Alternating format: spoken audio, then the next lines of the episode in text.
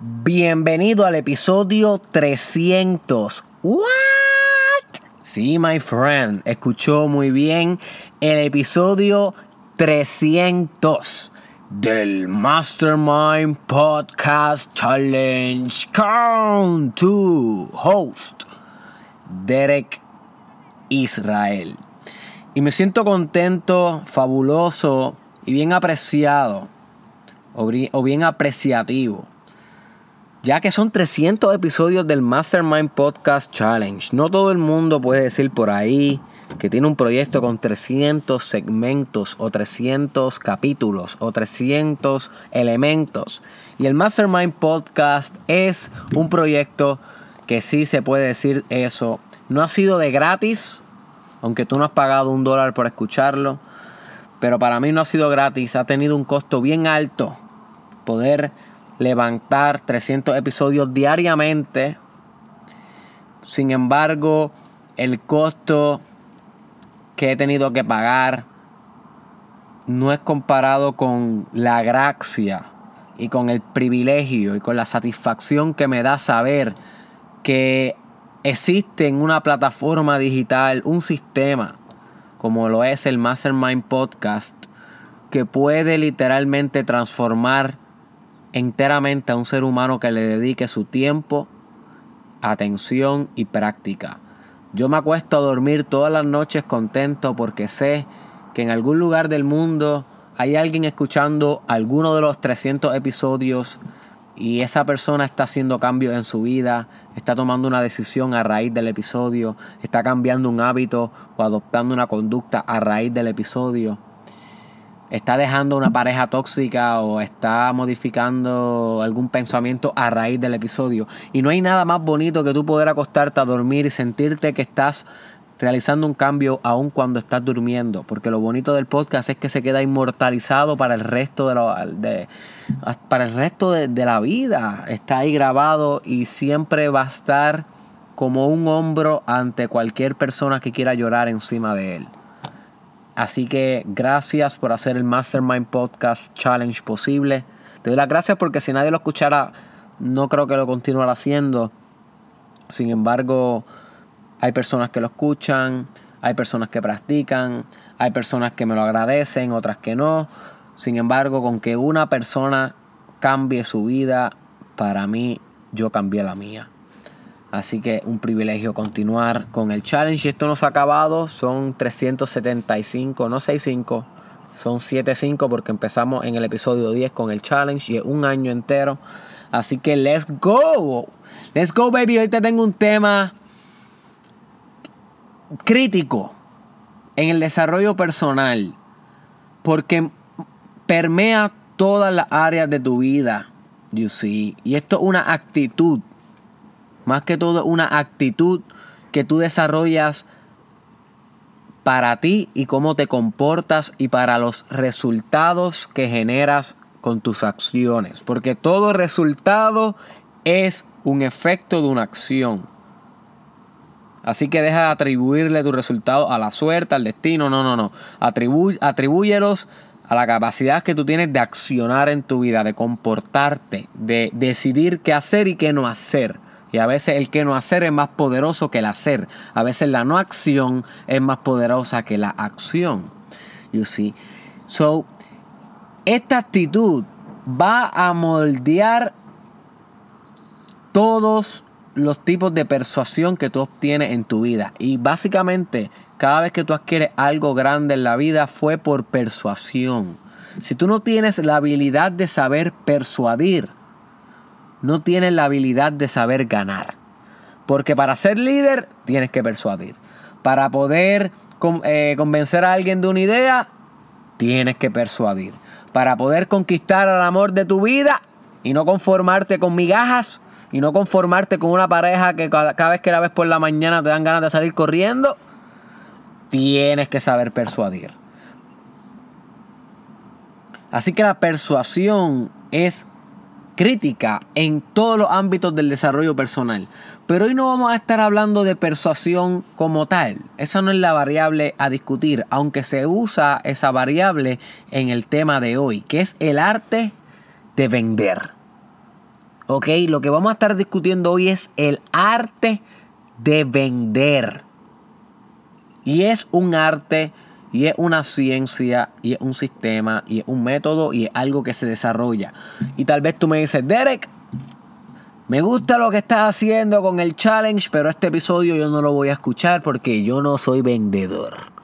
Yo no soy vendedora, Derek. A mí no me gusta vender. Mi trabajo es codificar información, mi trabajo es ingenierizar diseños, mi trabajo es escuchar los problemas de otros y dar consejos. Yo no tengo que vender.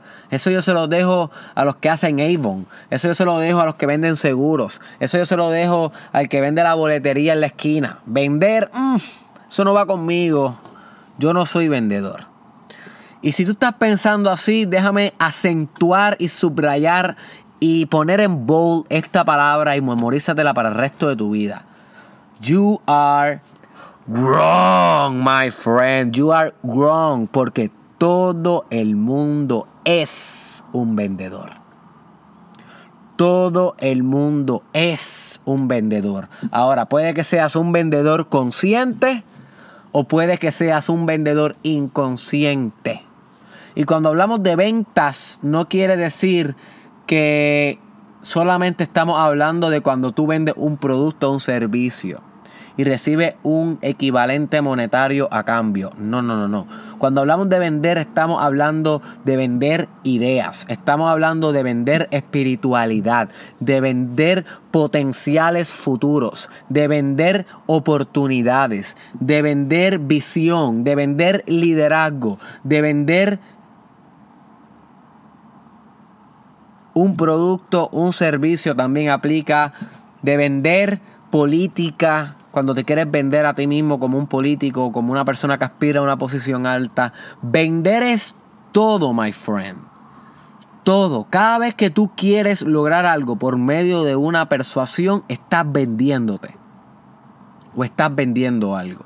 Y cada vez que vendes algo, te estás vendiéndote a ti. Porque la gente no compra el producto, sino la, la gente compra muchas veces al vendedor. ¿Ok? ¿Cuántas veces a ti no tan ¿Cuántas veces tú no has comprado algo porque el vendedor te cae bien o porque la vendedora te cae bien? No necesariamente necesitabas esa aspiradora, pero como el vendedor se tiró 40 chistes, te cayó súper bien, era carismático, pues entonces tú decidiste comprar eso, comprarle ese producto o firmarle tal cosa, tal formulario. La gente no compra solamente el producto, la gente compra dependiendo del vendedor. Así que tú, my friend, eres un vendedor de tu vida. Tú estás todo el tiempo vendiendo algo, aunque no te des cuenta, aunque no sea en forma de un producto o aunque no sea en forma de un servicio. Así que lo mejor que yo te recomiendo es que primero, uno, toma nota si estás anotando, comienza a verte como un vendedor todos los días de tu vida. Si quieres desarrollarte exponencialmente, comienza a verte como un vendedor todos los días de tu vida. Cada vez que sales a la calle vas a vender. Vas a venderte a ti mismo, vas a vender tu potencial, vas a vender tus capacidades, tus habilidades, vas a vender tu cuerpo, vas a vender tu personalidad, tu carisma. Vas a vender todo porque al final de todo, si no te sabes vender, nadie te va a comprar. Y si nadie te compra, no generas el suficiente capital como para poder desarrollarte mm, eh, exponencialmente, porque necesitamos dinero para poder crecer en muchos aspectos. Si el que no piense esto, no está pensando de una manera holística, solamente está viendo el dinero como algo material adquisitivo, no está viendo el dinero como un potencial de, de oportunidad que tú inviertes para poder crecer más. Porque sin dinero no podrías viajar el mundo. Necesitas comer, necesitas moverte, necesitas algo para poder intercambiar en circunstancias de emergencia. Tal vez podrías mover, tal vez podrías viajar el mundo sin dinero, pero es mucho más peligroso y te va a tardar mucho más tiempo. Pero con dinero podrías hacer cosas que sin dinero se te harían imposibles. Así que es mejor que te sepas vender para que puedas desarrollarte a tu máxima expresión. Así que te voy a dar algunos ejemplos de cómo puedes venderte mejor y en qué ámbitos puedes venderte mejor. El primero, suponiendo que no tienes pareja hoy y que estás en búsqueda de una pareja, antes de que estés quejándote de que la gente no te quiere, de que la gente no te acepta, de que, las, de que las posibles parejas te echan de codo, pregúntate, ¿cómo te estás vendiendo ante otro ser humano? ¿Cómo te estás vendiendo ante otro ser humano? Y recuérdate que el ámbito de las relaciones de pareja se conoce como el mercado sexual. Literalmente tú estás entrando a un mercado. Igual que los gamers tienen un mercado, igual que los que venden autos tienen un mercado, igual que los que venden softwares y cosas para computadora tienen un mercado. Cuando tú entras al mundo de buscar pareja, estás entrando a un mercado sexual donde el dinero no es el medio por el cual tú haces la compra y venta, sino es cómo tú sabes vender tu personalidad y la experiencia que tú le haces pasar a la persona que te quiere comprar, slash, pasar un date contigo, o darte una oportunidad, o abrirte su corazón. Y si ves cómo las ventas trascienden el intercambio de productos y servicios y dinero, vender es everything. Everything. Y tú eres un vendedor todos los días de tu vida. Tú eres una vendedora todos los días de tu vida. Así que si tú quieres tener una mejor pareja, pregúntate cómo puedo vender, cómo puedo venderme mejor cada vez que salga al mercado sexual. Y eso empieza desde cómo me proyecto, qué ropa me pongo, cómo me peino, cómo me aseo. La imagen, la imagen corporofísica de tu cuerpo y tu fisicalidad es crítica. Porque antes de que las personas puedan tener un juicio sobre tu personalidad, primero van a hacer un juicio sobre tu fisicalidad. Porque antes de que tú puedas hablar y expresar tus ideas y mostrarle a las posibles parejas quién tú eres a nivel espiritual y mental, lo primero que la gente ve es tu físico. La gente no ve tus sentimientos primero, la gente ve cómo fuiste vestido, cuán arreglado estás, si eres presentable o no, cómo está tu postura crítica si tienes una postura de perdedor versus si tienes una postura de ganador. Esas son las cosas físicas que la gente filtra primero para saber si te dan la oportunidad de que siquiera hables con ellos. You see. Si te dan la oportunidad de atenderte en un paso más. Así que tú quieres asegurar esa venta.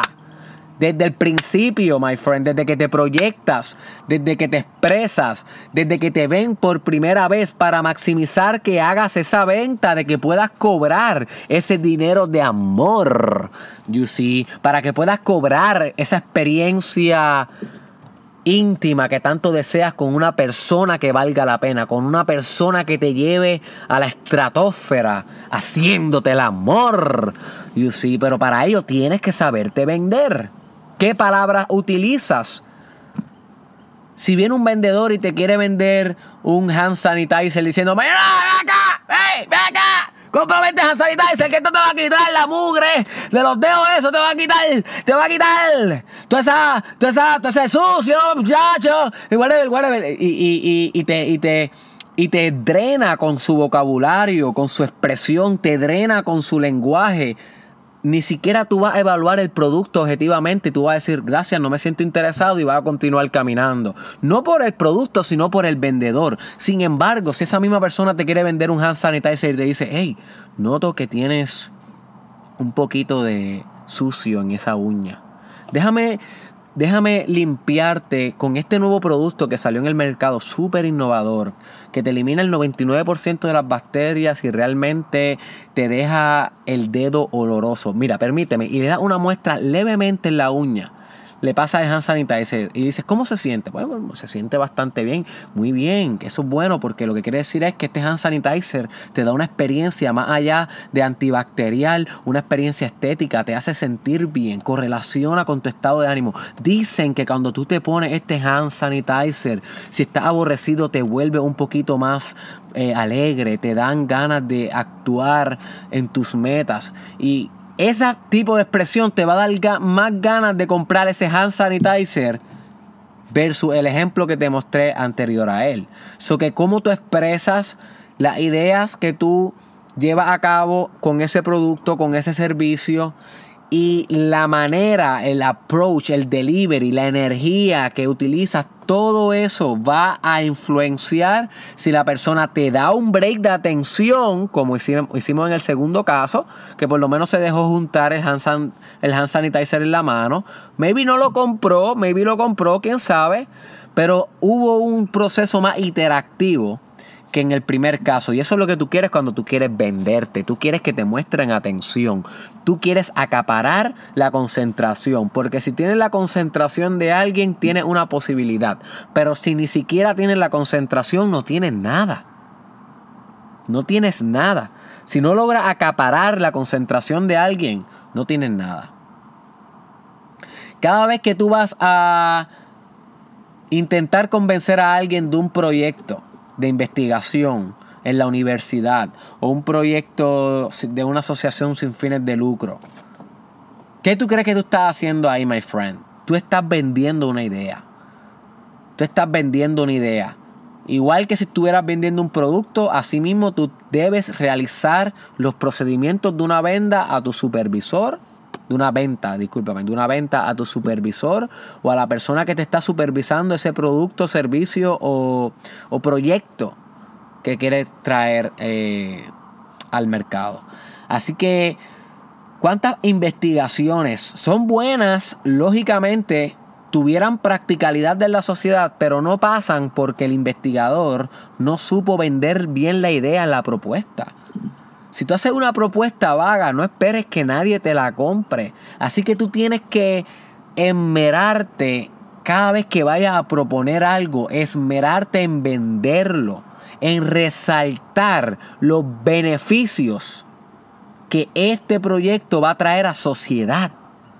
No resaltar los defectos. Los defectos se mencionan, claro está, tampoco queremos engañar, somos prácticos en eso pero no se les da un énfasis a las cosas malas, sino se le da un énfasis a las cosas buenas que pudiera traer, porque si le da mucho énfasis a las cosas malas, nadie te va a comprar el producto. Si la Coca-Cola le diera énfasis a que da piedra, a que sube la diabetes, a que te pudre los dientes, a que te puede aumentar la hiperactividad, a que te puede dar taquicardia, o sea, si la Coca-Cola enfatizara en todos sus anuncios las cosas negativas que puede asociarse, nadie la compra.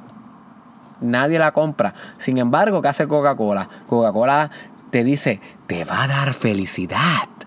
Destapa la felicidad. Y si te pone unos colores bien bonitos, te pone un Santa Claus para que lo asocies con algo familiar, algo íntimo, algo de cercanía, de apertura, de conexión, tú con la sustancia, tú con el producto, tú con la familia, te pone unos niños tomando la Coca-Cola y al final te dice, en las letras chiquititas, warning, que whatever, tiene mucho azúcar, puede producir esto y esto y esto, igual que los medicamentos. Cuando los medicamentos están pasando por un anuncio, por ejemplo el de Viagra, te dice, con esto vas a tener el mejor potencial sexual que has tenido en tu vida. Con esta pastilla vas a tener una erección que ni la, que que ni la muralla china se pudiera comparar. Con esto vas a ser un alfa male. Y después de venderte la pastilla, dice, y con esto también te puede dar un infarto, bla, bla, bla, bla, y se acabó el anuncio. Enfatizaron mucho los, entre comillas, beneficios y pasaron rapidito los defectos. Pues eso mismo, tú como vendedor de proyectos tienes que aprender a hacer. Tienes que acentuar, tienes que resaltar los privilegios, los beneficios, qué cosas buenas y positivas se obtiene con que se apruebe tus ideas. Tienes que hacer eso, my friend. Tienes que ser bueno y carismático al presentar la potencialidad que se derriba de tus ideas. Si no eres bueno haciendo esto, no eres bueno vendiendo nada y nadie te va a comprar. Nadie te va a comprar.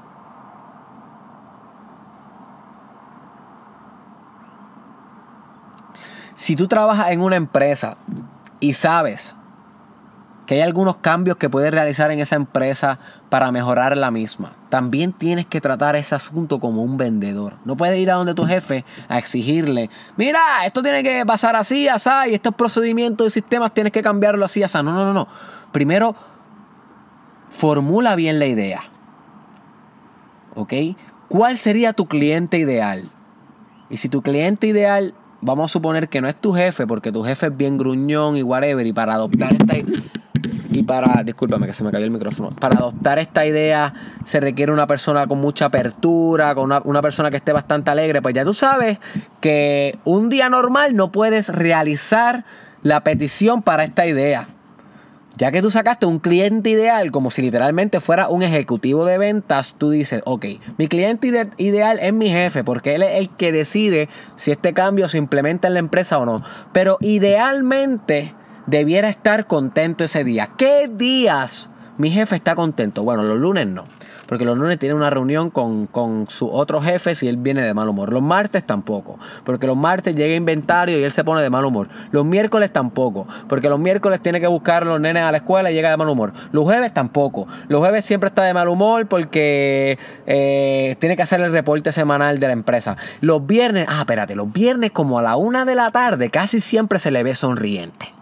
Casi siempre se le ve que está compartiendo el café con nosotros, está riendo, se está echando uno que otro chiste, eh, porque está llegando el fin de semana, se le nota más relax. Ok, pues entonces la petición de los cambios sistemáticos que le voy a proponer para maximizar la producción y efectividad de mi empresa, la voy a hacer el día que mi cliente ideal encarna esas características que van a potenciar que diga que sí y que adopte estos cambios. O sea, que voy a esperar estratégicamente hasta el viernes a la una y media de la tarde para sentarme con él y decirle, muñeco, ven acá, ven acá. Yo noto que la empresa podría hacer esto, esto, esto, esto, esto. Igual que si tuviera un cliente ideal, a un cliente ideal, tú lo estudias, tú lo analizas, y luego tú procedes a hacer el pitch o la petición en un momento ideal, bajo una circunstancia ideal, porque esto maximiza el sí y esto es trabajar estratégicamente. Y no estás vendiendo nada, entre comillas, de ganar economía, pero estás vendiendo una idea para una empresa que te da el dinero, que te ayuda a sustentar tu familia. Y estas cosas se ven y repercuten en ascensos en la jerarquía laboral. Luego puedes continuar haciendo otros proyectos e iniciativas porque vieron que tú eres proactivo, creativo, innovador y que sabes vender una idea. Esto es crítico, my friend. Tú eres un vendedor. Tú eres una vendedora. ¿Cómo tú crees que yo hubiese podido convencer a cientos de personas de escuchar el challenge todos los días si yo no fuera un vendedor? Yo soy un vendedor. Cada vez que tú le des play a Derek Israel, tienes que entender que tú estás escuchando a una persona que es muchas cosas, porque soy una persona compleja, pero una de esas cosas es vendedor. Y aunque no necesariamente siempre te tengo un servicio o producto que ofrecerte, como por ejemplo cuando te estaba ofreciendo Derek Israel Experience, que era un servicio, un evento, prontamente vengo con el próximo evento. Así que stay tuned, my brother and sister. Aunque no siempre te tengo algo así, siempre te tengo una venta al final. Y es diciéndote, Stay tuned mañana al episodio o a todos los episodios que están por venir. You see? Y eso es un tipo de venta. Te estoy intentando vender que los episodios consecuentes al de hoy van a ser buenos también. Y que te espero ahí. Y que te convierta en mi cliente fiel. No pagándome porque estos episodios son gratis, pero dando play, aplicando en tu vida lo que estás escuchando. Eso es vender el podcast. Yo te estoy vendiendo el podcast. Yo, Derek Israel, te estoy vendiendo mis videos, mis escritos, mi página en Facebook, YouTube, mi canal. Yo te tengo que vender para poder ayudarte a crecer. Si yo no vendo mi producto, que es filosofías de desarrollo personal, de una manera carismática, que te atraiga, que te llame la atención, como un vendedor que está vendiendo la boletería y dice, pégate muñeco, pégate hoy, no vas a escuchar ningún episodio. no vas a escuchar ningún episodio. Así que si tú tienes algún tipo de proyecto en las redes sociales, videos, gaming, podcasting, o haces fotos en Instagram, o eres influencer en Twitter, sea lo que sea, también tú, hello, también tú eres un vendedor o vendedora. Eres un vendedor cuando buscas pareja, cuando propones iniciativas, cuando quieres vender un producto o un servicio, cuando eres influencer en las redes sociales. Eres un vendedor cuando quieres ganar un punto en un debate o cuando quieres mejorar el status quo. Porque la gente se resiste al cambio, las estructuras de poder, como me estaba diciendo un fraterno hace algunos días, las estructuras de poder se resisten al cambio. Y si tú quieres cambiar alguna estructura, ya sea una organización, una asociación, una institución, una empresa, una compañía, un grupo, un equipo, cualquier estructura, si tú la quieres cambiar, tienes que entender que va a haber una resistencia al cambio y que esa resistencia se puede penetrar con una venta inquebrantable de parte de ti. Nadie va a venderlo por ti. Nadie. Tienes que volverte mejor vendedor, mejor vendedora. Y empieza por la expresión, por el juego de palabras, por el timing. Tienes que saber cuándo decir el hecho o la proposición o la venta o el precio o el costo. Tienes que tener timing. No puedes decirlo todo bla bla bla bla bla bla bla bla bla bla bla bla bla bla bla de cantazo como una avalancha. Tienes que ser más como como un juego de Tetris, en donde cada pieza se va encajando una a una, una a una. Y mientras más lentas van esas piezas, más tiempo tienes para encajarla de alguna manera que quede perfecta su composición. Así que tu vida es como un juego de Tetris donde tú estás realizando venta tras venta, venta tras venta, pero tiene que ser metódicamente, no impulsivamente sino con introspección, con reflexión. You see. Y las cosas te van a salir mejor.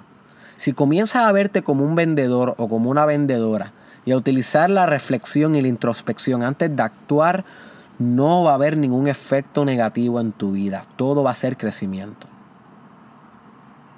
Todo va a ser crecimiento. Porque va a mejorar en todo vas a mejorar en todo. Pero esto es tú con tú.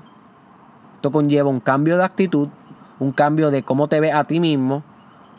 Y hay muchas personas que odian verse a ellos mismos como vendedores, pero es un must. Vender es más allá que ser un, comerciante. Vender es todo en la vida. Es promocionarte, es persuadir, es venderte a ti mismo. En todo en la vida, comenzando por parejas, con tus hijos, con tus padres, con tus jefes, everything. Tienes que saber venderte. Y un estudio, es una reflexión continua.